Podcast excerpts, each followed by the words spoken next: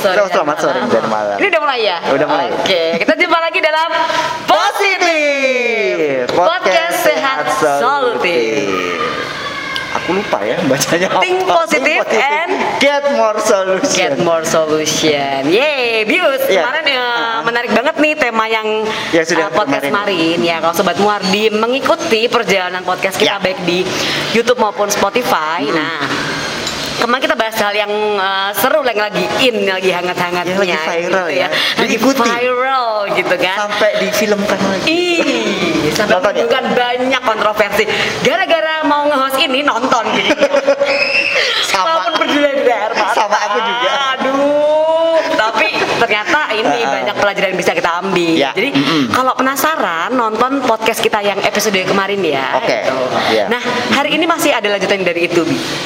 Seperti apa sih lanjutannya? Nah, kalau Lanjutannya nonton pasti- nggak yang episode terakhir dari itu dari serial kemarin yang layangan Iya. putus itu kan di episode terakhir itu diceritakan uh, bahwa Heeh. uh, orang tuanya akhirnya memutuskan berpisah, Ber- gitu, berpisah, atau bercerai. divorce ya atau bercerai. Nah, kan ini hari ini nih kita makanya nih mendatangkan dua orang yang luar biasa gitu untuk ngulik-ngulik tentang itu dampak tadi Dampak perceraian terhadap terutama anak ya. nah Oh ini. terutama ini di sebelah saya Oh ya. bisa di bisa di eh, zoom mungkin di sini Eh, mesti kamu sengaja, sengaja nyari. itu bukan di penjara ya itu buat anak-anak yang Makanya, Ya, nyari nggak, tempat, nyari tempat yang ada gambarnya itu Pak, ya. Iya, ini Ya pas banget Allah. ya di Oke, sebelah siap. kita. Jadi eh, hari ini kita akan bahas pentingnya, Pentingnya penanganan penanganan dampak perceraian terhadap anak. Bagi anak-anak. Oke. Nah, oleh karena itu Bius mungkin bisa memperkenalkan Iya, oke Sobat Mordi kita juga udah kedatangan dua narasumber yang keren abis ya. Mungkin Sobat Mordi sudah banyak yang kenal ya. Yang pertama ini adalah Mbak Elina Raharisti eh, SC MA psikolog. psikolog. Dan satu lagi kita juga ada eh, dokter dokter Gusti Ayu Maharati spesialis eh, kejiwaan konsultan MK. Yeay. Selamat pagi Mbak. Saya panggil Mbak aja ya. Mbak Iya, Lina sama Dokter muda, Biar kita ya. lebih akrab ya. Nanti kalau serasa sebaya gitu ya. Soalnya Saya biasa manggil Bu Iya. tapi kalau sama kayak kakak terus ya. oh kakak. Iya, selalu nawarin sesuatu. Kakak Rati gitu. Oh kakak juga. Kakak Rati. Kakak Rati. Aku takut kualat nih tapi mohon maaf. netizen. Oke, ya eh, Dokter Ratih Mbak Elina eh, mungkin sudah eh, kemarin kita menyaksikan apa ya eh, sinetron ya, sudah sinetron kan cerita Web series, web Iya, series. web series ya web series tentang layangan putus pernah lihat tuh belum Eh, hanya ya, Ceritanya orang-orang hanya gini. Eh, it's my dream, not her. Oh, Yang iya. itu aja. Banyak meme-nya ya, yang Oh, banyak yang meme-nya ya. booming itu, betul. Mbak Lina udah lihat kemarin Dia sering lihat karena it's my dream. It's Kapadosia. gitu. Oke. Oh, iya iya iya iya. Ya, eh, kalau misalnya Mbak Elina sama Dokter Ratih kemarin sudah melihat kan pastinya di ending ceritanya itu eh, Iya, akhirnya tadi. divorce ya. Sayang Iya, sekali. sayang banget. Dan satu hubungan sudah dibina sedemikian rupa eh, tiba-tiba langsung berpisah. Apalagi Iya. kalau misalnya satu rumah tangga itu sudah mempunyai anak, Mer. Betul. Pasti akan berat banget. Sebenarnya ini nggak cuma ada di web series ya, tentu saja eh, Sobat Muardi, eh, Bu Lina, Dokter Ati juga pasti sudah sering mendapat klien juga ya bahwa ini juga sering terjadi di sekitar kita banyak orang yang akhirnya walaupun tidak diinginkan tapi eh, jalan terbaik yang diambil adalah perpisahan. Nah kita nggak mau ngomongin perpisahannya itu tapi tentu saja perpisahan itu akan membawa dampak ya Iya, betul. buat anak-anak. Nah pasti akan berat banget ya. Betul. Ini kalau langsung aja kita membahas ke itu, Dok. Kira-kira eh, di usia berapa sih anak-anak mungkin sebaiknya misalnya anaknya masih kecil nih, Dok, seperti yang di serial kemarin kan masih kecil-kecil ya. Kira-kira pada usia berapa tuh mereka tuh Harus tahu. eh, dikasih tahu Dikasih tahu atau bahwa- ya mungkin bagaimana orang tua tuh menjelaskan posisi status orang tua pada anak-anak yang sudah berpisah tadi, Dok. Mungkin Bu Elina dulu. Oke, di awal kan memanggil kakak. Oke. Ini gimana ya? Aku nggak biasa. gimana? Kakak aja ya Kak Elina. Oke, aduh. Ya. Uh. Unyu. Berasa adik-adik ya. Oke, Kakak Elina. Oke, terima kasih. Cik Mary yang baik hati. Begini, Pada prinsipnya, setiap usia pasti memiliki suatu respon yang akan berbeda-beda ketika dihadapkan pada realita kedua orang tua harus berpisah. Ketika anak itu pada usia 0 sampai 18 bulanan dan harus mengambil keputusan yang terbaik untuk berpisah, kalau anak ini kan tidak paham, tidak ngerti. Yang penting adalah kenyamanan secara fisik. Oke. Oke. Jadi memang harus sering dipeluk, dibelai, Hmm. dan dikondisikan hmm, anak ini selalu mendapatkan eh, kasih sayang, sayang, yang s- seperti biasa kan. Idealnya seperti itu idealnya seperti itu. Terus kemudian karena tidak paham ekspresi kedua orang tua memang harus memfasilitasi secara emosional lewat bentuk kenyamanan fisik tersebut Hmm. Terus kemudian ketika memasuki usia 1 sampai 3 tahunan eh Mm-mm. 3 sampai 5 tahunan ini kan usia prasekolah Prasekolah, ya. Di mana anak pun belum mengerti juga, belum mengerti juga. Belum mengerti juga eh, kondisi yang sesungguhnya. Jadi orang tua ini eh, orang tua ini juga harus memberikan eh, apa ya stimuli kenyamanan, nyaman dan aman seperti itu. Jadi eh, ketika mengunjak ke usia 6 sampai 11 tahun ini Mhm. usia sekolah nih. Iya, yang udah biasanya pada ya. iya eh, pada usia 7 sampai 8 eh, akhirnya anak akan paham. Kenapa tidak seperti biasa ya, di mana kedua orang tuaku satu rumah, tinggal satu rumah, ini sudah berbeda. Eh, inilah poin-poin yang penting kita bisa masuk untuk menjelaskan yang sesungguhnya sebelum terjadi respon emosional negatif yang tidak kita harapkan. Kan biasanya kalau 0 sampai 18 bulan walaupun belum bisa merasakan eh, kedua orang tua saya berpisah, tapi ketegangan-ketegangan itu memberikan Nah. suatu ketidaknyamanan pada Betul. anak ini. Biasanya kan diawali dengan Ah, cekcok iya. gitu ya. Kan sering mendengar seperti itu. Nah, inilah nanti ya. Jadi suatu pendidikan dini yang direspon anak akan berbeda nantinya. Responnya kan banyak menangis. Jangan dibilang bahwa anak bayi pun tidak mengalami stres. Oh, bisa ya? Nanti dokter Ati bisa menjelaskan. Iya. Jangan di eh, jangan di heran jika eh, anak bayi stres dan tidak melulu milik orang dewasa stres, depresi dan lain sebagainya. Responnya saja yang berbeda. Apalagi anak kan tidak bisa mengungkapkan lewat verbal Iya. lewat Masuk perilaku ya. ya lewat perilaku apakah eh, asup asup eh, apa ya asupan minumnya berkurang terus apakah tumbuh kembangnya nanti berpengaruh ke tumbuh kembang dan dan ini kalau sudah merasakan ketidaknyamanan seperti itu, ini ingat anak-anak kan pondasi dasar untuk menentukan di mana dewasanya atau dewasanya nanti. Jadi ketika awal sudah mendapatkan suatu perlakuan yang melukai hati, apalagi dampak perceraian nanti, Oh. itu mungkin timbul interest ya, tidak percaya dengan pasangan, atau ada hambatan dalam relationship dengan Teman-temannya ya. lawan jenis.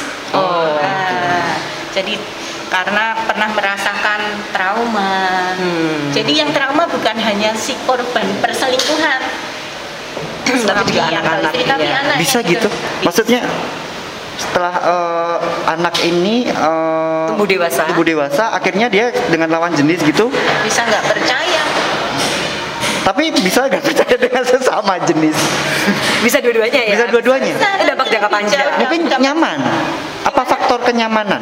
Iya, intinya kenyamanan kan ini dari 0 sampai katakanlah 14 tahun ya kalau realitanya harus menjumpai yang sesungguhnya berpisah diabaikan ini anak Iya, iya, iya. Oh iya. tidak didengarkan ini anak Karena biasanya orang tua akan sibuk dengan ini ya, psikolog karena dia juga Iya, stres. iya. Makanya notesnya dirinya, mereka iya. harus lebih- eh, orang tua harus lebih peka. Kalau anak-anaknya terutama masih kecil tiba-tiba eh, jadi Ada kayak overacting ya, bisa. overacting perubahan perilaku harus Iya, harus peka tentang. Jadi nggak cuma boleh memikirkan dirinya sendiri, juga harus karena itu akan berdampak jangka Panjang. panjangnya. Jangka panjangnya Berarti dewasa begitu ya? Orang tua melihat kok anakku kok tiba-tiba nakal misalnya, sekarang cari-cari perhatian, terus kemudian tadi mengalami perubahan perilaku, berarti orang tua harus gimana bu tadi? Yang sedang mungkin lagi galau gitu kan, eh, pasca harus menyelesaikan permasalahan diri sendiri dulu. Hmm. Nah, harus segera berdamai, berdamai iya, dengan diri harus sendiri. berdamai, harus healing segera mungkin bahwa motivasimu di sini sekarang anakmu. Siapa Oke. lagi kalau bukan kamu kan begitu. Yes. Jadi su- sudah tidak boleh egois lagi kan Oke. begitu. Konsekuensinya harus ditata seperti itu. Oke, jadi nggak boleh berlama-lama bersedih-sedih. Iya, meratapi atau- diri sendiri. Betul, harus segera move on karena yang penting justru anak-anak ya karena mereka bisa merasakan dampak dan itu bisa Jangka jangka panjang. panjang. Yang move on susah. mungkin, mungkin nyambung ke Mbak Mary tadi harus move on gitu ya gini dari sisi perkembangan tadi bener 0, 0 sampai 1 tahun ya itu eh, seorang ibu dengan anak tuh namanya ada Bonding.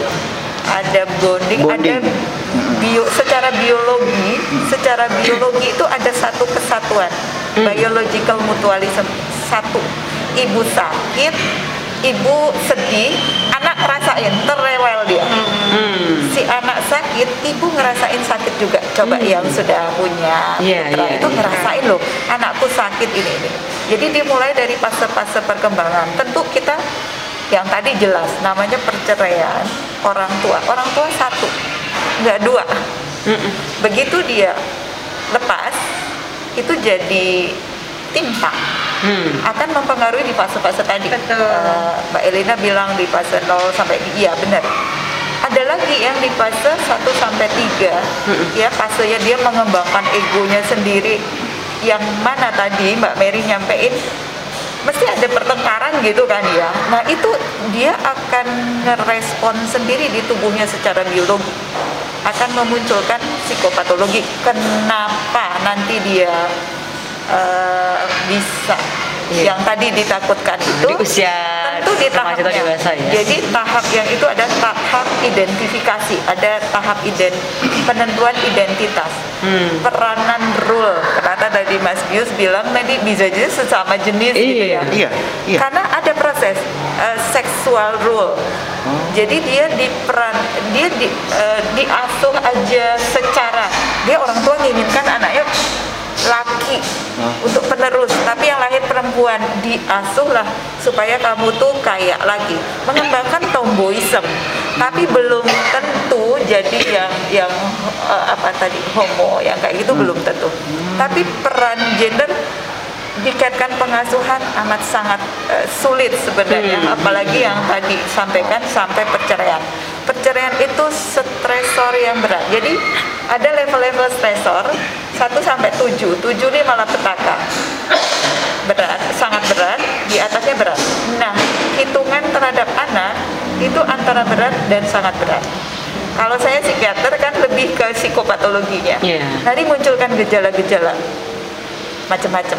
Berarti termasuk respon ya? Termasuk respon Respon, ya? terhadap Berarti tadi stres. dari dari eh, Mbak Elina tadi kan eh, anak-anak akhirnya timbul respon, respon tidak percaya diri Iya. dan ini. dampaknya macam-macam itu sampai yang muncul psikopatologis disorder gangguan jadi spektrum sih dari yang ringan sampai yang berat Paling cep- eh, paling cepat kalau misalnya ini, dok, eh, respon yang timbul untuk Iya. anak ini eh, umur berapa?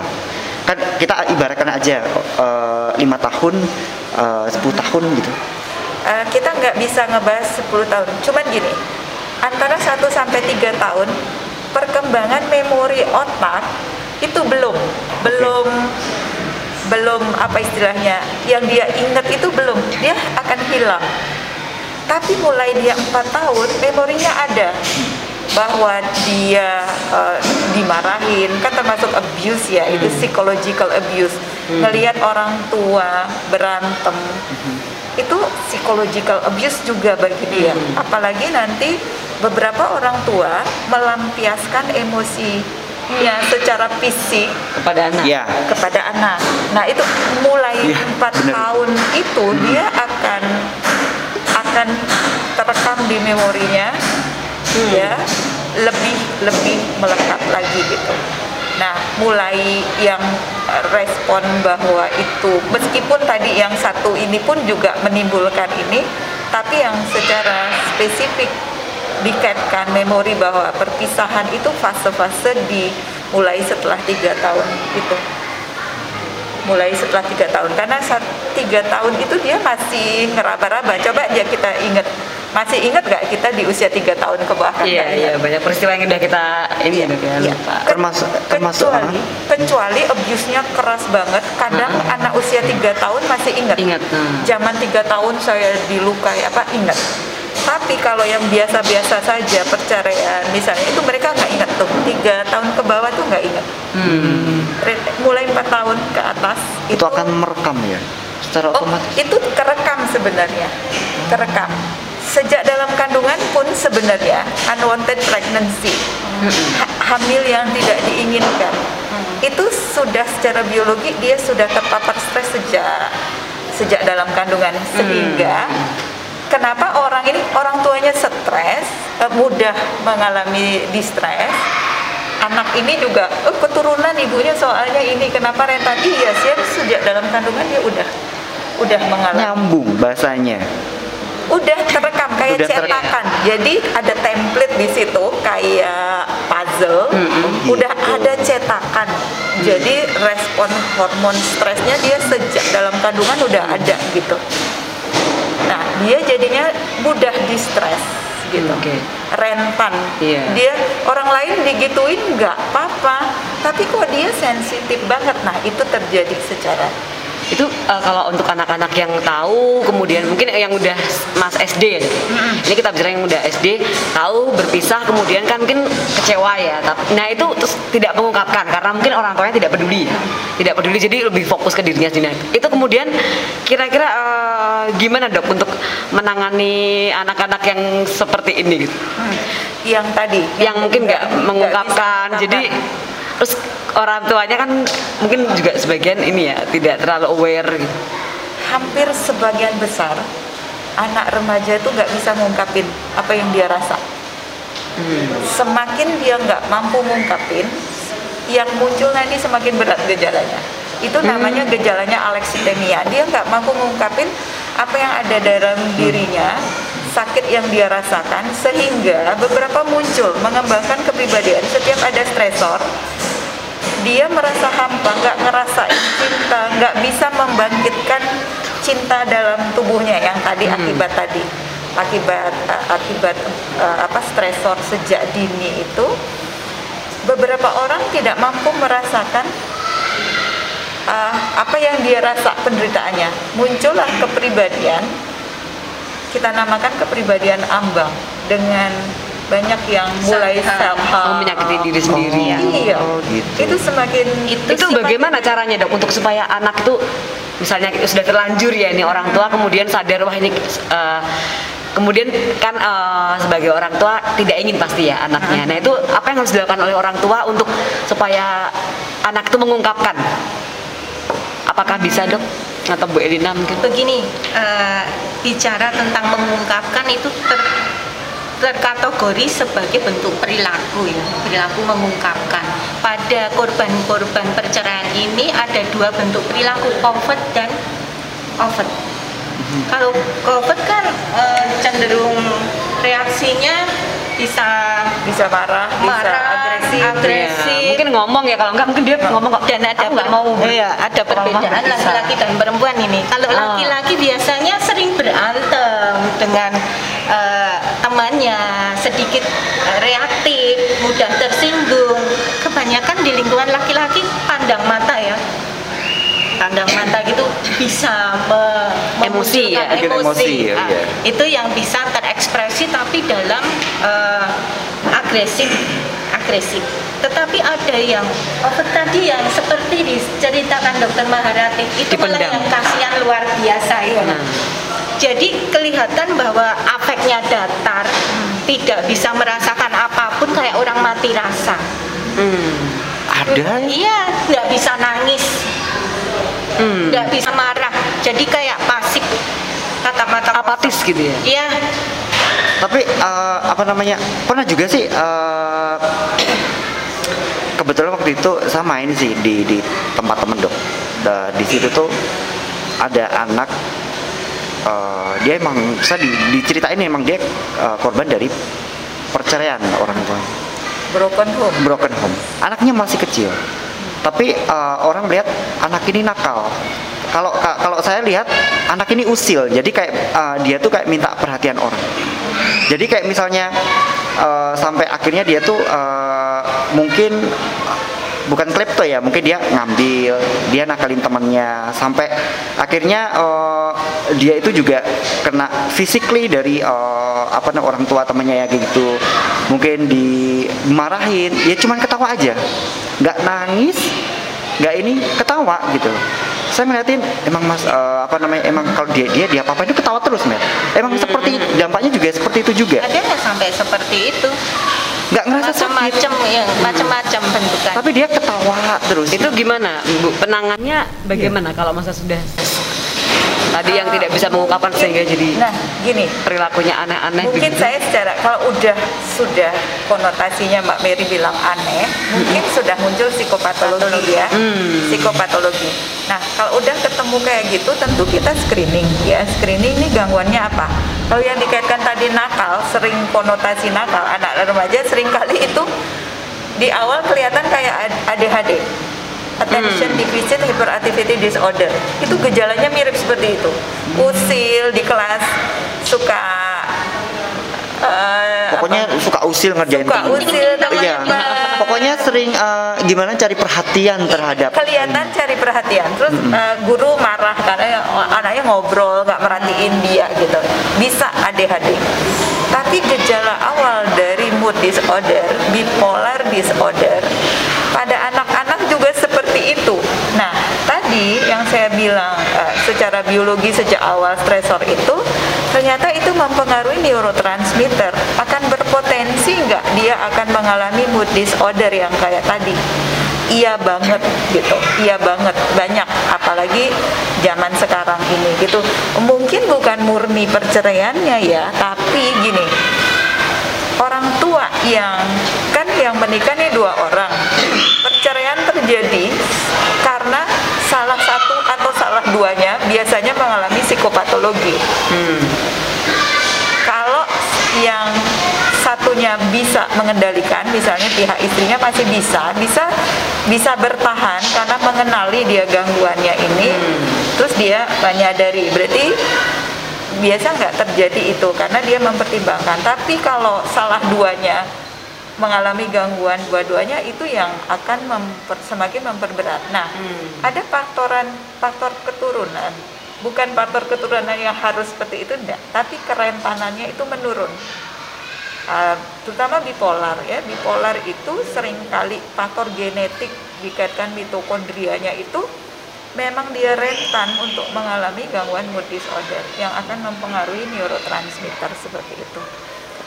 Yang tadi ternyata dampaknya Iya. eh, eh, hanya Iya. layangan putus, tapi itu Kalau tidak ditangani dengan benar ya, dengan Nah, benar, gitu. anak bisa akan mengulang lagi ya Betul. karena muncul lagi iya karena punya memori punya memori, Seperti punya itu. bakat, gitu. Iya. punya eh, apa bukan ketika bakat, dewasa Ketika mungkin dewasa. ketemu dengan pasangan yang sama, Iya, sama.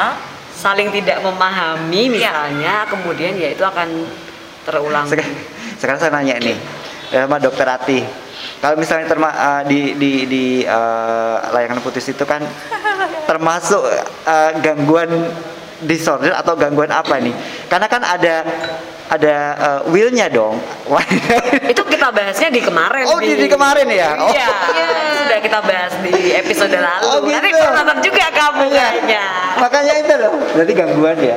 Gangguan. Itu uh, banyak faktor ya banyak faktor. Kalau- sebelum sebelum mengatakan seseorang mengalami gangguan gini gangguan atau disorder kan bipolar disorder atau yang lain anxiety disorder kita harus melihat eh, secara kualitas gejala kuantitas gejala waktunya berapa lama dan dia berfungsinya secara sosial seperti apa boleh nggak orang cemas? Boleh dong.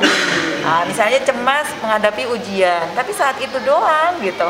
Berarti dia nggak anxiety disorder, tapi begitu dia terganggu fungsinya secara sosial, activity daily living terganggu, dan secara kualitas gejala, kuantitas gejala, dan waktunya yang ini baru kita katakan disorder. Tidak semua orang mengalami gangguan jiwa itu, oh soalnya pernah ke RSJ, terus Iya, terus padahal belum tentu ya. hidupnya, Iya belum tentu iya. RSJ itu gini. Iya, soalnya ada periksa gigi juga bisa di RSJ ya dok ya. RSJ bisa. Ternyata kan belum tentu ngelihat apa dulu gitu.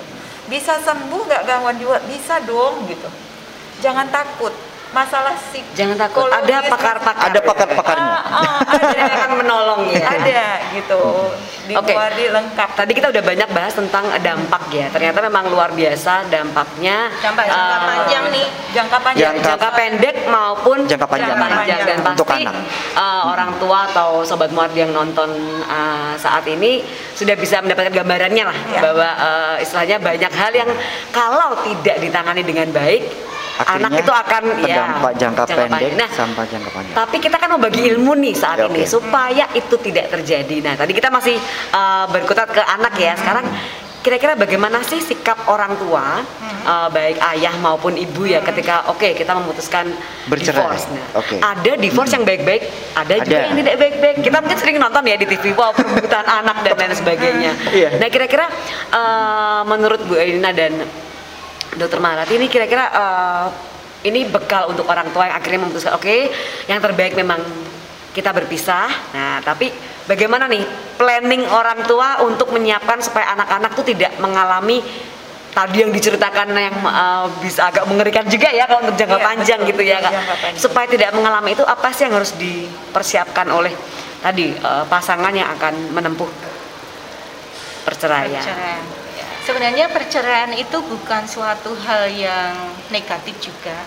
Ketika Betul. dihadapkan dengan konflik yang luar biasa, eh, itu juga berpengaruh ke anak yang setiap hari mendapatkan suguhan-suguhan yang luar biasa dan gelas-gelas emosi anak ini akan Betul banget, emosi enggak? negatif emosi negatifnya akan semakin banyak dan itu Iya. alangkah lebih baiknya keputusannya berpisah. Iya. Tetapi seseorang mengeksekusi berpisah jauh hari sudah prepare pasti. Hmm. Prepare ya.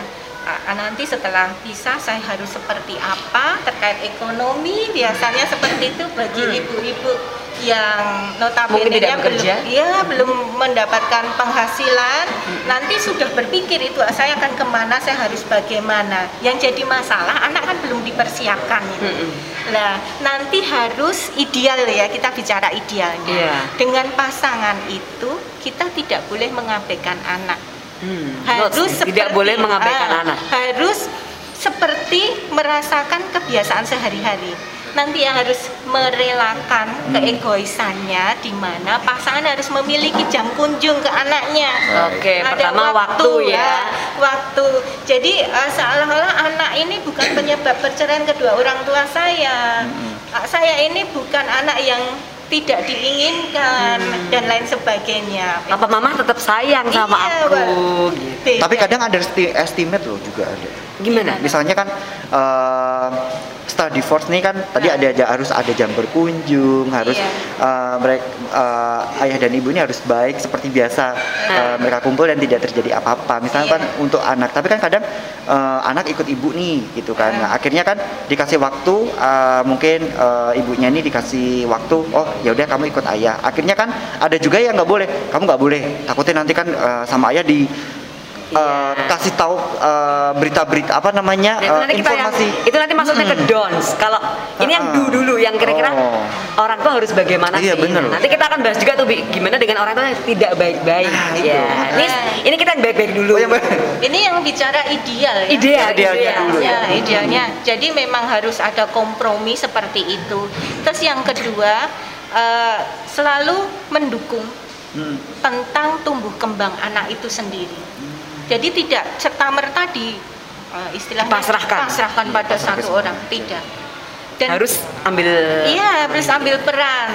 Semua masing-masing orang tua memiliki hak dan kewajiban terhadap anak tersebut. Cuma jangan menjadi perebutan. Iya. Iya. Salah satu yang diungkapkan oleh Mas Bius, eh, Mas Bius tadi mengatakan bahwa eh, menjelek-jelekan pasangannya kan Hmm, begitu. iya. Itu salah satu yang harus dihindari, harus dihindari. Jadi jangan ceritakan kejelekannya. Itu kan masih persepsi orang Ya. tua atau istri atau suami terhadap Iya, pasangannya betul. kan begitu. Jadi tidak boleh dibagikan sebenarnya dengan anaknya kan begitu. Jadi tetap harus menanamkan ke anak-anak kalau ibumu tuh ibu yang terbaik, Betul. ayahmu itu Ayah ayah, yang terbaik. terbaik. Gitu. Karena dampaknya nanti tidak percaya diri. Berapa persen kayak gitu pasangan kayak gitu, Mel? Eh, sebenarnya eh, ini sih kalau kita sering nonton eh, televisi atau mengikuti berita artis, beberapa artis sudah melakukan Sudah itu loh. melakukan. Saya lihat beberapa pasangan eh, selebritis yang Betul. memutuskan eh, berpisah tapi tetap kompak kalau di depan. Jadi Betul. misalnya ulang tahun ya semua Iya, datang datang. ambil rapot atau kapan pun Bisa eh, gantian. papa atau mama mau acara naik kelas gitu Iya, ya. papa mama mau ketemu silahkan, mau pergi, mau nginep intinya ya memang tetap harus merasakan kasih sayang cukup dari ayah dan tidak berbeda. ibu dan memang berbeda. tetap eh, nggak tadi ya nggak boleh me- menjelek-jelekan. menjelek-jelekan atau biar anaknya membela ibu nih atau Iya. membela bapak. Kalau ditilik itu keegoisan salah satu pasangan dengan seperti itu. Hmm. Karena tidak me- me- apa ya mengedepankan eh, apa sisi anaknya. Oke. Selain itu ada, ada lagi nggak bu? Kira-kira atau perhatiannya misal leb- harus lebih banyak untuk anak eh, setelah divorce tuh orang tua harus memberikan ekstra perhatian atau ekstra kasih sayang gitu? Apakah perlu? Atau ya tadi cukup misalnya ya udah pembagian jam kunjung yang Begini, itu bicara tentang kuantitas dan kualitas ya. Hmm. Oke. Yang berkuantitas kan mungkin dijadwal hari ini ikut siapa kan seperti itu atau sama-sama berdua dengan anak kan begitu. Tetapi harus berkualitas. Jadi Hmm. ciptakan momen-momen yang membuat bahagia si anak. Jangan Hmm. pernah mengupas tentang permasalahan yang terjadi Iya. di Oke. depan anak kan Iya, begitu. Walaupun nggak suka saat ini sama pasangan, tapi harus pandai-pandai menutupi itu kan Harus begitu. dewasa ya? Iya. Ah, dan perlu itu harus. Terus kemudian apalagi bu yang perlu dipersiapkan lagi bu oh iya ini mungkin nggak banyak yang nonton ini menyimak karena eh, kalau Perlu kita lihat di eh, departemen agama itu katanya eh, meningkat pandemi ini Ya. Banyak eh, ya? menyebabkan eh, entah apa pun penyebabnya ya Betul. angka perceraian itu meningkat eh, betul ya Anu sesi yang kemarin itu penyebab Iya. faktor Betul. perceraian kan. Nah kira-kira maksudnya makanya nih banyak yang pasti menantikan episode ini untuk Heeh. belajar ini setelah Biar saya karena terdampak ke depannya nih ya sangat, untuk anaknya sangat bahaya. apalagi bu? tips-tips lagi bu? Itu dampaknya karena pandemi atau karena dampak Nah, itu banyak ya. web layangan putus ya. Aja secuil ya. Jadi Oh, ikut tren, maksudnya ikut tren langsung kayak gitu juga. Apakah Aduh, nah jangan gitu sampai. gitu. Kalau saya karena yang yang kalau ke saya kan itu sudah dalam uh, dalam kondisi yang berat biasanya kalau ke Ya, saya itu. biasanya kalau yang pencegahan benar Ya. yang pencegahan. Kalau yang di saya sebagian besar yang saya dapatkan memang psikopatologi semua gitu psikopatologi. Dan anaknya sudah muncul psikopatologi. Nah artinya mungkin sebelum putus itu Hmm, sebelum perlu putus, ya. muler mungkret itu ya Jawa tuh punya sesuatu yang uh, apa yang adiluhung ininya Mm-mm. mulur mungkret Ah. punyanya beliau dari keraton itu iya mulur Hmm, dilepas sehingga Mulur. layangan Iya, bakalan Iya. jangan dikencengin Jangan dikencengin ya. Jangan mulur. Oh, mulur mungkret. Mungkret, gitu itu uh, adiluhung banget ininya apa istilahnya sesuatu untuk uh, pembinaan rumah tangga gitu jangan sampai oh iya ini ini diulur ulur ulur ya putus dong Jangan lost door ya. jangan lost tapi Jangan diulur begitu terus juga jangan ditarik Betul. terus. Iya. Ada kalanya narik, kadang-kadang gitu ya. Nah, Mm-mm. sebelum itu tadi, oh ya harus itu itu, itu ideal banget dan saya belum ketemu. Hmm. Hanya di kami itu ada namanya terapi pasangan untuk supaya nggak nggak putus tuh. nggak sampai putus. Iya, di Muarti itu ya? ada. Kita layangan sebelum itu muncul, kita ada layanan loh. Konseling perkawinan. Konseling perkawinan. Ada ya? Bahkan untuk misalnya, Ada dok, dong. misalnya untuk Ada. uh, pasangan yang su- sudah memutuskan, oke kita bercerai sudah sampai pengadilan atau sudah bercerai masih bisa konseling Oh juga. masih, saya Masih. sedang nangani ini Oke. gitu karena ada salah satu yang yang pengen rujuk gitu ngelihat Oke. anaknya tapi nanti dulu lihat lagi jangan-jangan nanti karena nah tadi yang memutuskan bahwa ininya setuju dikatakan bahwa negatif bila ada abuse. Bila salah satu ada abuse, kekerasan atau KDRT, saya setuju itu. Belum tentu yang semua ini nih. Uh, KDRT ke siapa dok? Maksudnya ke pasangan atau ke anak? Iya dalam rumah tangga kan KDRT Hmm. kekerasan dalam rumah tangga nggak hanya pasangan ya anak ya Hmm. ini gitu. Hmm. Ya udah kalau memang sudah ada itu silahkan pikirkan kalau sudah ada itu. Oh, Tapi kalau hanya tadi hanya ego bahwa Hmm. "A- aku tertarik sama itu, aku udah bosen sama ini. Percaya deh rumput tetangga tuh lebih hijau, Lebih hijau. setelah setelah ke tetangga kemudian Betul. Ternyata rumput eh, sintetis ya. ternyata sintetis. Betul. berarti memang Sintetis. berarti memang harus eh, apa namanya eh, peran dari eh, dokter jiwa Iya. eh, dan eh, psikolog itu Iya. emang harus ada, Ada. ya kan harus ada karena kan kadang seperti ini mer eh, orang mau bercerai itu mungkin kan hanya mau eh, curhatnya tuh dengan keluarga besar Iya. Nah, seperti itu. Heeh. Nah, Secara kan- agama secara gitu ya. agama, Secara- secara betul. mungkin eh, apa namanya menghormati yang Iya, lebih iya, tua. iya. Tapi kadang kan Kadang tapi nggak objektif ya.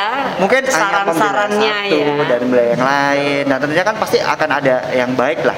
Cuman kan eh, tidak tahu sih bagaimana sih secara sisi medis, secara psikologi. Nah, itu Betul. memang harus ya. Tadi buka layanan ya ternyata di Buka. Muar. Iya, ada. Jadi sebaiknya memang itu ya. se- eh, kelebihannya itu Selain ada. curhat ke sahabat atau ke keluarga, sangat disarankan untuk datang kepada ahlinya. Iya. gitu. Makanya sobat Betul. Muardi ya.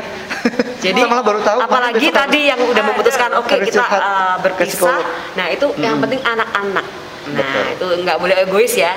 Istilahnya memang harus memikirkan bagaimana uh, sikap orang tua mengambil keputusan Iya. untuk ke depannya untuk bagaimana memprioritaskan anak-anak dengan datang ke ahlinya supaya bisa Iya. mendapatkan arahan-arahan ya Iya. kakak ya kakak saya lupa lagi kakak, kakak. Jadi nggak sekedar gini, aduh emang gue gila ya ke ke psikiater, ke mempersiapkan psikolog. ke psikolog, emang eh, gila?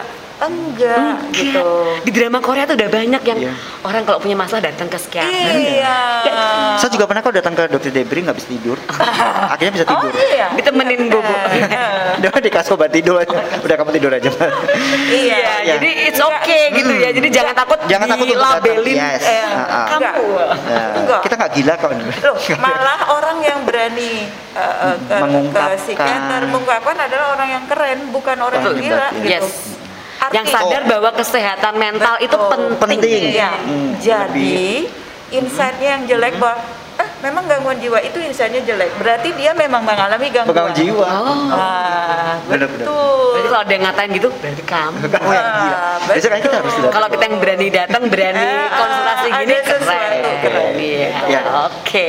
Ah, Mbak Elina, eh, pesan-pesan ini untuk eh, sobat Muardi yang saat ini kan sobat Muardi itu semuanya pasti eh, sudah berkeluarga. Biar in- tidak terjadi eh, perceraian Dampak yang- dampak yang Ya, dampak da- yang ini yang untuk sudah anak ya. divorce ya pasti ya. Nah. Karena ini tema kita penanganan. penanganan Bentar, Nah, kira-kira bagaimana? Ini pencegahan biar tidak terjadi perceraian. Bukan itu episode kemarin. Kemarin. Ini Kemarin. salah episode Untuk terus dampak. ini. Iya ini. Soalnya aku masih terngiang-ngiang dengan yang gitu ya. kemarin gitu loh. Sama layangan pedot. Keniang-keniang peristiwa negatif kemarin kategori stres akut di shock. Waduh, Oh. nah, di- kamu habis ini harus konsul. Konsul ini. Jadi ini uh, uh, tips ya dari Iya. kakak Elina dan Dari uh, Elina dengan dokter Rati kakak ya. Rati. Oh enggak ya dengan Dokter. Rati.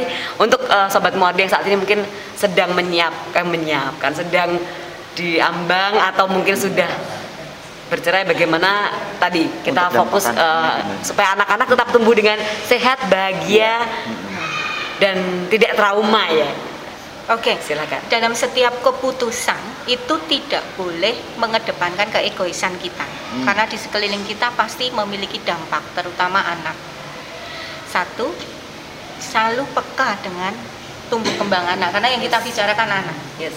Karena anak ini mengekspresikan bentuknya seperti yang saya katakan tadi, covert dan overt. Kalau covert, ya itu tadi diam, menyendiri. Tidak biasa anakku seperti ini kan begitu. Kita harus peka terhadap hal itu.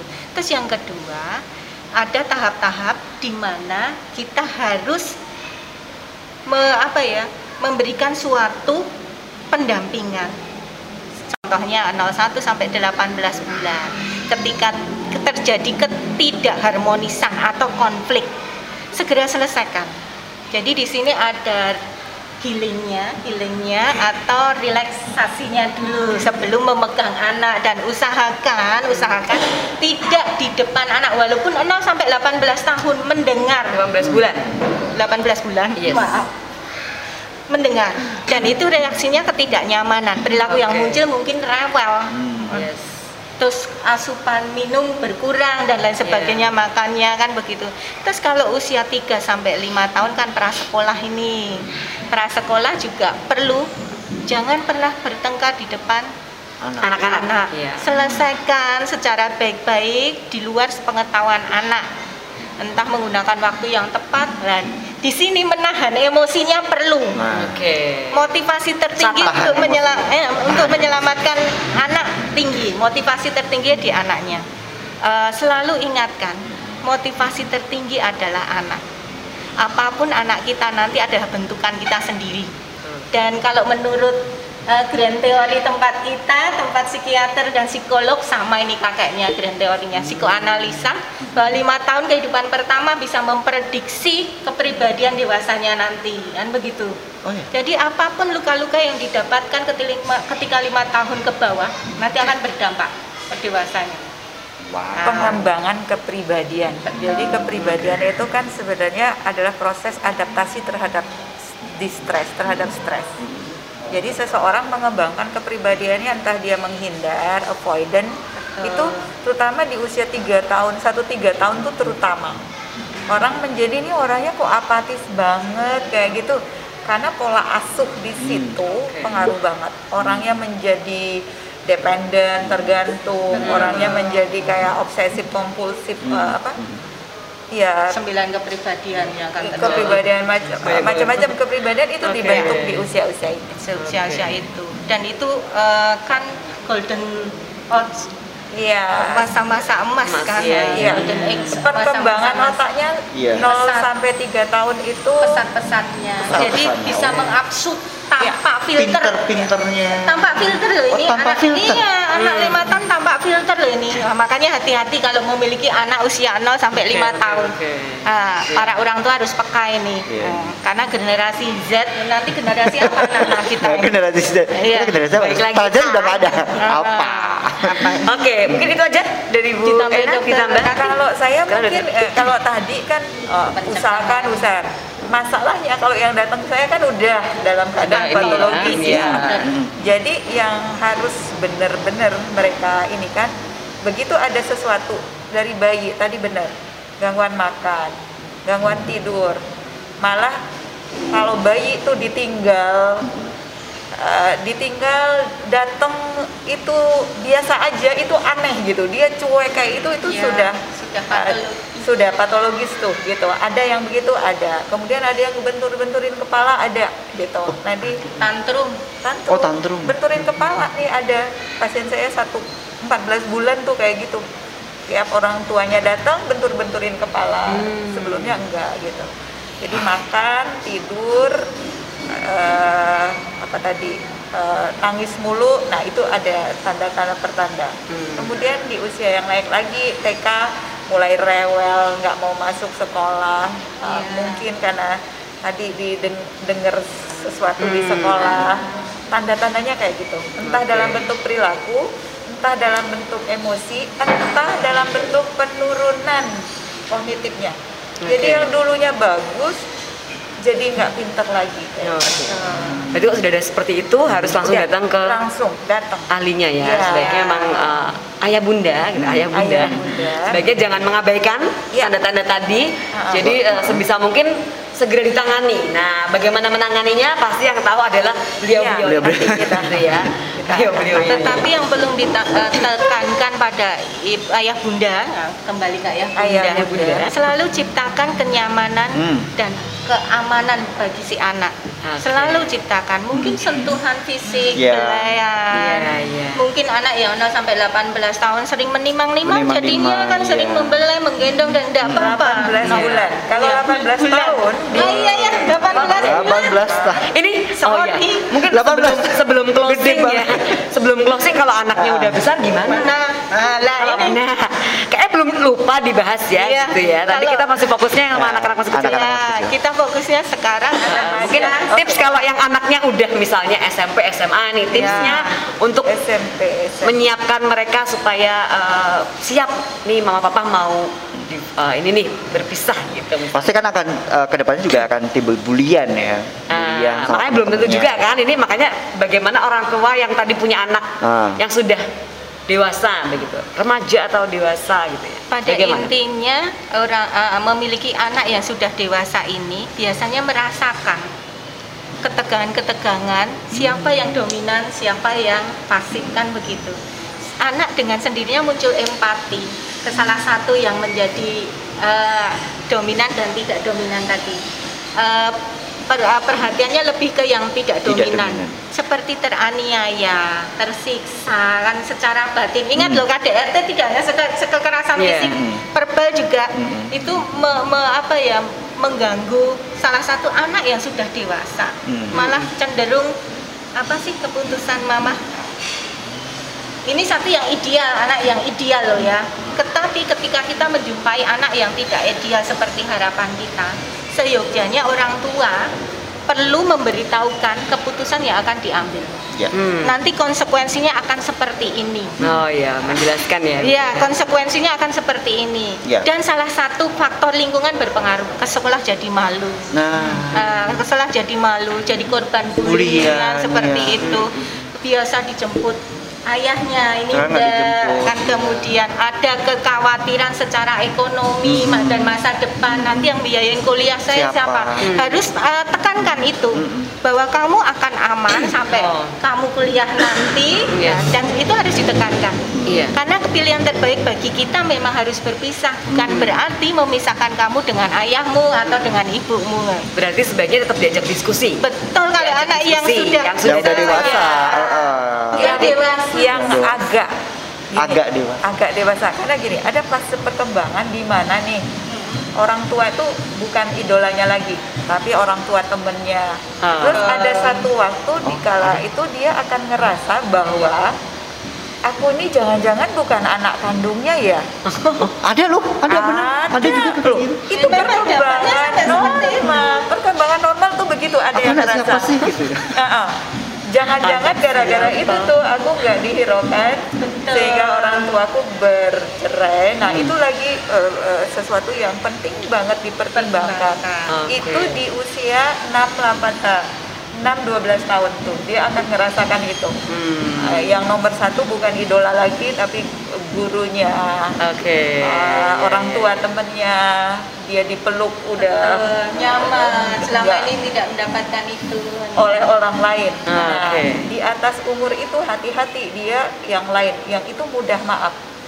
Kalau dia nggak dapat dari orang tuanya yang suka ini, itu mudah di brainwash. hmm. Di- Oh. Mudah di brainwash itu di usia 12 Ke atas. 18 tahun. Iya. karena Oke. di awalnya sudah dibikin tidak stabil secara emosi. Oke, jadi- Ah, jadi itulah yang- pertengkaran-pertengkaran itu kan membuat anak tidak stabil secara emosi.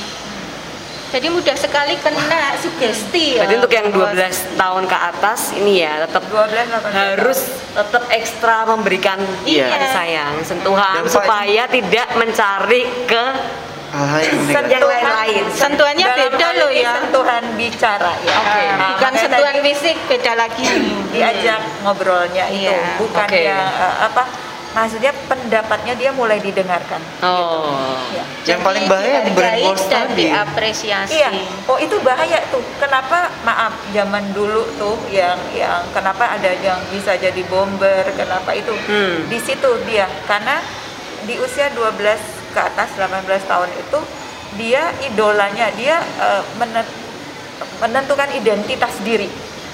Di rumah kalau orang tua ini banget, dia identitasnya keluar. nggak eksis di luar dia bisa mendapatkan penghargaan itu Hmm. entah maaf anak yang di luar yang suka begadang di jalan-jalan tuh yang itu bisa Yang jadi itu tanpa aturan. karena dia dihargai oleh Teman-temannya. temannya gitu jadi itu Oke. yang saya maksud brainwash dalam artian yang Oh iya iya. iya. Kita dapat pelajaran baru karena kita orang tua baru ya, Bu. ya. Tapi ini ilmunya kurang kayaknya waktunya kalau kita ngobrol saya juga nggak cukup dia. Ya, tapi karena Nanti kita jadi waktu. buat sobat Muardi yang masih Ya. pengen banyak tanya-tanya, mungkin mungkin belum puas sama Ya. apa yang kita bicarakan Hmm. hari ini atau mungkin punya kasus yang berbeda-beda ya, ya karena ya. banyak sekali faktor. Ya. Itu bisa datang langsung kalau di klinik psikologi Rumah Sakit Dr. Mardi di Gedung Aster lantai satu 1. Kamar 10. Kamar 10. Kamar 10. Hari apa aja? Hari kerja ya? Senin Hari sampai. Jumat. Senin sampai Jumat jam 7 sampai jam setengah 4 sore. Nah, kalau atau mungkin di mendapatkan klinik psikiatri Iya, Oh, mendapatkan penanganan yang lebih.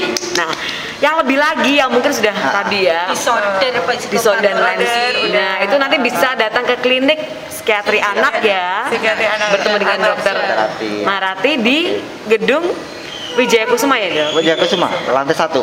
Oke. Ya, pokoknya datang ke Muardi, tanya aja pasti semua tahu Tahu gitu ya. Dokter Ati psikiatri. tahu kenal. Oke, biar kita langsung close Kita aja. langsung close aja ya. Terima kasih uh, Mbak Elina, Dokter Ati luar biasa. Ini tadi kalau misalnya kita diperpanjang mungkin sampai sore ya. Iya, ini kayaknya udah diperingatkan. Udah diperingatkan tadi dari sana.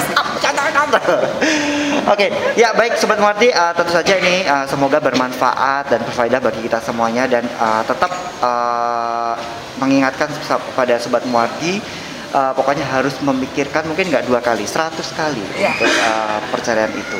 Jadi biar nanti uh, karena dampak anak ini nanti akan sangat bahaya dan sangat besar tentunya ya Mer ya. Dan pasti Dan kalau uh, memang memutuskan divorce harus harus baik. konsultasi dulu. Konsultasi. harus Ya. konsultasi dan baik-baiklah. Ah, konsultasi ke Oke. pakarnya ya. Ya. Oke. jangan sampai putus layangan Jangan sampai putus layangan. Ya baik Sobat Mardi, eh, demikian untuk sesi kali ini eh, di Positif Podcast Sehat Solutif dan jangan lupa untuk em, mengikuti materi-materi atau sesi-sesi berikutnya tentunya tentu saja akan lebih baik lagi. Hanya di Positif. YouTube, Oh di YouTube. Oh, di maksudnya di YouTube, Oh, di di, YouTube Spotify, ada, di Spotify juga ada. bisa gitu ya. Di. Instagram juga ada, bisa ya. Instagram iklannya aja. Iklannya aja ya. Iya. Oke, Oke, kita terima tutup kasih. ya Ya. acara positif siang hari ini. Ya. Sekali lagi, bye. Positif podcast sehat solutif.